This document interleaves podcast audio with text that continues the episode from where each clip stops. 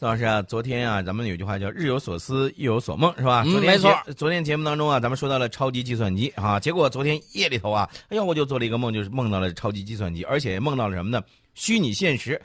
哎呀，我我我就我就觉得这个超级计算机啊，越来离我们的这个生活当中的一些呃方方面面啊，是越来越近了。没错，而且在实际中是有应用的。比如说，大家嗯每一天打开电视机，然后在七点半之后的时候，你要看天气预报，对，或者是大家现在看手机上都有天气预报、嗯啊。这个东西呢，就来自于超级计算机，帮你去这个计算，帮你去分析啊，这个究竟天气情况是怎么样。而且呢，现在你看一预报，你看你手机上咔嚓一下能能十未来好多天、天，十五天的这个天气预报都出来了当然。十五天不太准啊，最近三天的还是很准的。嗯嗯呃，我要给大家说一个好消息啊！嗯这个好消息呢是昨天从中科曙光公司了解到的。作为我国高性能计算机领军企业，它牵头的曙光 E 级原型机系统近日完成交付。至此，国家“十三五”高性能计算机专项课题三个 E 级超算的原型机系统——神威 E 级原型机、天河三号 E 级原型机以及曙光 E 级原型机系统，全都交付使用，啊，全都完成交付了。嗯呃，这个可是非常给力的啊！一级超算，我们知道这是下一次这个全球 TOP 五百这个争夺的焦点啊，前三名基本上就看我们这个一级超算到底能够达到什么样的水平。一级超算呢，给简给大家简单科普一下，每秒钟进行百亿亿次的数学运算的超级计算机，嗯这是全世界公认的超级计算机界的下一顶皇冠。它呢会解决人们，我指的是人类啊，共同面临的能源危机、污染还有气候变化等重大问题啊，这个可以解决这些问题。那么大家可能会问，人类命运共同体啊怎么去构造？其实这个超级计算机就是一方面，有一些小的国家，我没有这样的这个超级计算机，我怎么办呢？我可以买中国的超级计算机的服务啊，我就可以了解到我们面临的这个气候的这种变化，了解到这个能源以及污染的这种情况，分析原因去，呃，对症的解提出这种解决问题的这种方法。所以说呢，大家可以看啊，这个只是呃人类命运共同体的一个小小的缩影啊。这个进程我估计会时间会比较长，但是呢，这个人类会越来越走在一起啊，技术改变我们的生活。呃，大家都知道有那个传说，巴别塔的那个传说、嗯啊，大家都去造，然后把这个人们的这个语言全都弄乱了，然后人们呢互相之间不好交流。我们也知道学外语的时候很费功夫，如果能够把这个功夫给省下来的时候，我们节约了大量的这种时间。对，大家在看，包括有一些这个企业啊，比如说科大讯飞搞的这个同声传译啊等等嗯一系列的这个，虽然说呢还爆出来暴露出来一些问题，但是我觉得暴露出来问题恰恰是可以未来可以改进的。对，啊，这是一方面。那么这个超算呢，作为大国综合实力的这种象征，尤其是衡量一国科技创新能力的这种标志，一级超算已经成为当前各国竞相角逐的战略制高点。当然了，网络上的喷子经常会说：“哎呀，你看那个美国都不比这个无所谓了。”然后美国说：“我要比我，而且我想要拿冠军，想要超过中国。嗯这个时候他们又换了一个花样喷我们，你知道怎么喷呢？说，哎呀，你这个芯片啊，这个买美国的，那美国拿着同样的芯片，为什么造不出来性能更好的这个超级计算机呢？不是你跑到家里头组装一个电脑那么简单，啊、它的结构设计、它的冷却等等是一个系统工程。嗯，另外呢，要提醒大家一点，美国一看比不过，开始耍赖了。啊，你嗯说好的这种市场经济呢？市场就是什么？互通有无啊，它给你终止了，我不卖给你了，卖给你，我们自己造啊。现在我们自己都造好了，呃，所以说呢，这一点我觉得倒是大家可以辩证的去看啊。坏事能让它变成好事啊！你既然要这个掐我们脖子，我们就勒紧裤腰带把这个东西弄出来，让你掐不成。现在呢，美国、日本都提出了自己的一级超算的这种研发计划。我们国家呢，也把百亿亿次超级计算机的研究呢写入了国家“十三五”的规划。那么，在这个国家“十三五”高性能计算专项的这种课题之中，我们是超算啊，一级超算三头并进。呃，刚才我们提到了中科曙光、国防科技大学以及江南计算研究所啊，同时这个进行一级超算的原型机系统的研制项目。这个国防科技大学那个就很厉害了，当然了，它保密性也是比较强的啊，这个大家要了解一下。呃，它呢主要面向的是军队使用。那么最近一段时间呢，这个中国计算机学会高性能计算专业委员会以及中国工业与应用数学学会高性能计算与数学软件专业委员会啊，这个委员会名字好长啊 啊，联合发布了二零一八年中国高性能计算机 TOP 一百排行榜。这个我们昨天给大家说过了，神威一级、天河三号一级、曙光一级原型机系统。都进入这个性能排行榜前十，分列是第四、第六和第九。所以你看这个位置就比较靠前啊。这个大家看好了，这个可是原型机啊，它已经跟我们这种成熟的，就是上一代这个相比，它的这个速度也慢慢也就上来了。那么神级呃神威 E 级原型机系统，还有这个天鹅三号的这个 E 级原型机系统呢？今年相继在国家这个超算济南中心和国家超算天津中心呢完成部署并且启用。嗯，那么曙光 E 级原型机系统在完成交付之后，预计会部署在国家超算上海中心和国家超算深圳中心。我们这儿有没有？哎。早上，你看你关心的是这个，我我是关心的另外一个问题，就是什么呢？你看，我们都知道这个超级计算机，它的运算的这个速度比较快，是吧？但是呢，有的时候我们也知道，一般这个计算机啊，用的就是咱们家用计算机啊，或者是办公用的计算机，时间长了，它可能会会发热，是吧？风冷的，风冷的，一般都是小风扇嘛，对，小风扇呜呜转。但是有一次，我在这个科技市场啊，我就曾经看见过特别炫酷的一个机箱，哎呀，这里面就就是那个它那个灯管。你猜，不光是 LED 灯管那再其次，对，它里面是不是有那个铜管？有液体回路？有有有有有有的有的有的。哎呀，我的天哪！当时我一看，我说我说这个干嘛使的？然后你人家看了我一眼就来一句，这个你用不着。嗯，人家估计是专门就是电竞啊那些就是一些比赛用的那种那种机器，大概降温的啊，大概降温用的，降温效果特别好啊，贵。那对，这是普通的这个打游戏的这个计算机啊，性能还是不错的。嗯，那么我告诉大家一个另外一个好消息啊，这这两天好消息不断。中科曙光公司啊，这个成功研制出我国首款液冷八路服务器。嗯，服服务器啊，不是这个针对电脑的，它是这个在电脑之上。那么这个服务器呢，不用说了，这个肯定是有很多的这种优势啊，比如说，呃，绿色降噪。然后这个性能卓越、稳定可靠，哎呀，还有一些什么形容词儿？呃，能够便捷部署啊，这些优点都是比较好的。液冷，我告诉大家，顾名思义，液体注入服务器，嗯，通过冷热交换带走服务器的这种散热。近年来呢，中科曙光一直坚持对液冷技术这个创新和实践。我曾经在这个幺幺零指挥中心，曾经这个呃在那边这个接路况啊，看观察路况，因为我们这个有合作嘛。当时我就看他们后面有的时候检修的时候，那后面那那一排排的那个大机器，它确确实实需要这个冷却啊，这个东西呢，我当时就看到，哎呦，这个东西看起来是很很不光是高端，而且很复杂。那么我们看那个阿里，阿里它阿里呃叫阿里巴巴啊，嗯嗯，马老板的那个，他们在做这个服务器啊等等方面的时候，也利用这种啊这个液态水，然后进行循环，然后这个设计呢还是很不错的。科技力量是比较强的，呃，大家如果还有印象的话，大家还记得不记得？呃，大概是双十一吧，啊，反正就是就是俄罗斯版的那个双十一，弄了一回。大家知道俄罗斯没有我们人多，然后他在这个购物上啊狂欢了一把，结果导致什么样的问题呢？啊，支付出现了巨大的这种障碍，啊，然后呢直接把这个服务器弄崩溃了。这种情况是很多的。我告诉大家，这个东西没有这种先进的这种科学技术做研究的时候。呃，他实在应付不了。你觉得这个前几年这个春晚上，微信发红包，大家还有印象吗？全国多少亿人，然后呢，在那儿同时在那儿玩那个东西。如果你这个系统不够稳定，不好意思，完全撑不住这么大的、这么多的、这么人、这么多的人在同时流量。实际上，这个算我明白你的意思，就是一比如说一条这个高速路上哈。呃，如果要是这个车流量太大的话，那就容容易造成这个拥堵了，速度就慢下来了啊。对，呃，中科曙光公司首席运营官叶建呢，他介绍说，他们这个设计的这个是闭式循环一体冷板液冷技术啊，是这个服务器最大的一个亮点。呃，它的这个液体呢注入服务服务器之后，通过这个冷热交换带走服务器的这种散热。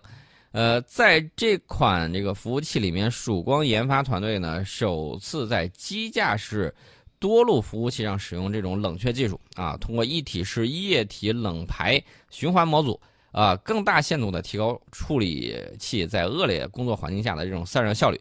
它们能够使服务器在满载的时候温度能够稳定在多少呢？五十摄氏度。嗯嗯。五十摄氏度，大家可能说呀，五十摄氏度也温度也不低啊。但是你要知道，如果不用这个东西呢，温度是飙升到这个几百度，那是很正常的啊。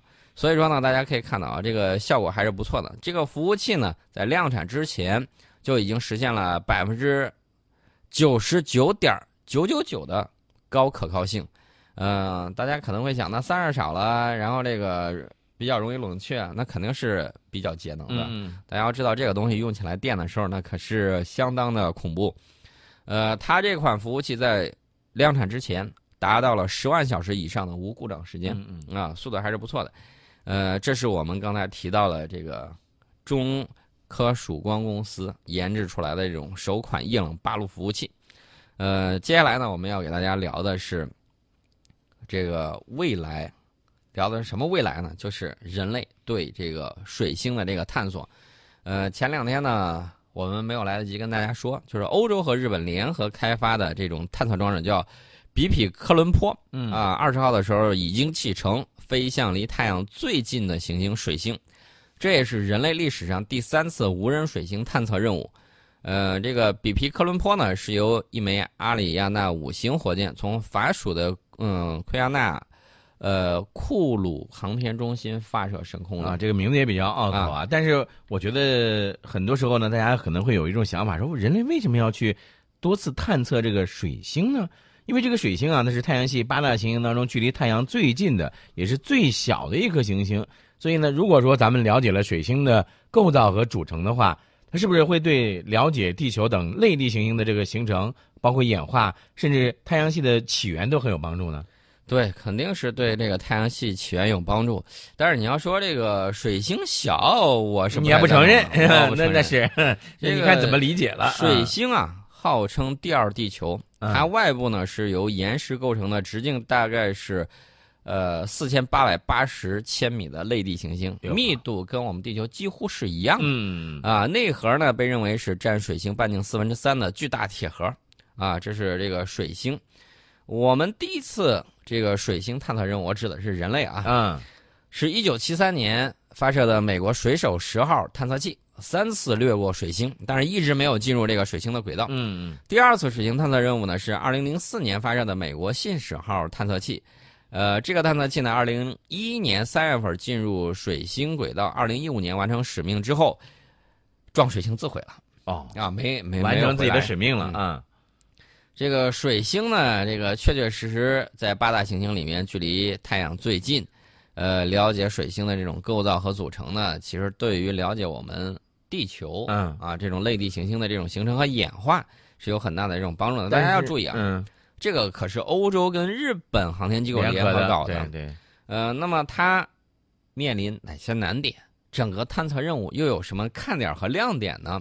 我们先说这个难点在哪儿？难点啊，这个水星啊，水星这个白天太阳直射的时候，温度能够达到四百三十摄氏度，嚯，四百三啊，嗯这个开水都滚了好几滚了 啊。这个夜晚温度呢会降到零下一百七十摄氏这度极度的这个温差，昼夜温差就一下达到六百多度了。啊，对，六百摄氏度。这个昼夜温差，大家想一想，这个啊，确确实实让人这个这个肯定不适合人类居住，你不用说。对对对肯定不适合人类居住。嗯这个强烈的太阳光和高温呢，大大这个增加了水星探测器在轨观测的难度，因为白天的时候太亮对，啊，白天的时候这个光线一照，它到处热气腾腾的。大家也知道，海市蜃楼嗯啊，大家也知道另外一种情况，就是你开车在这个。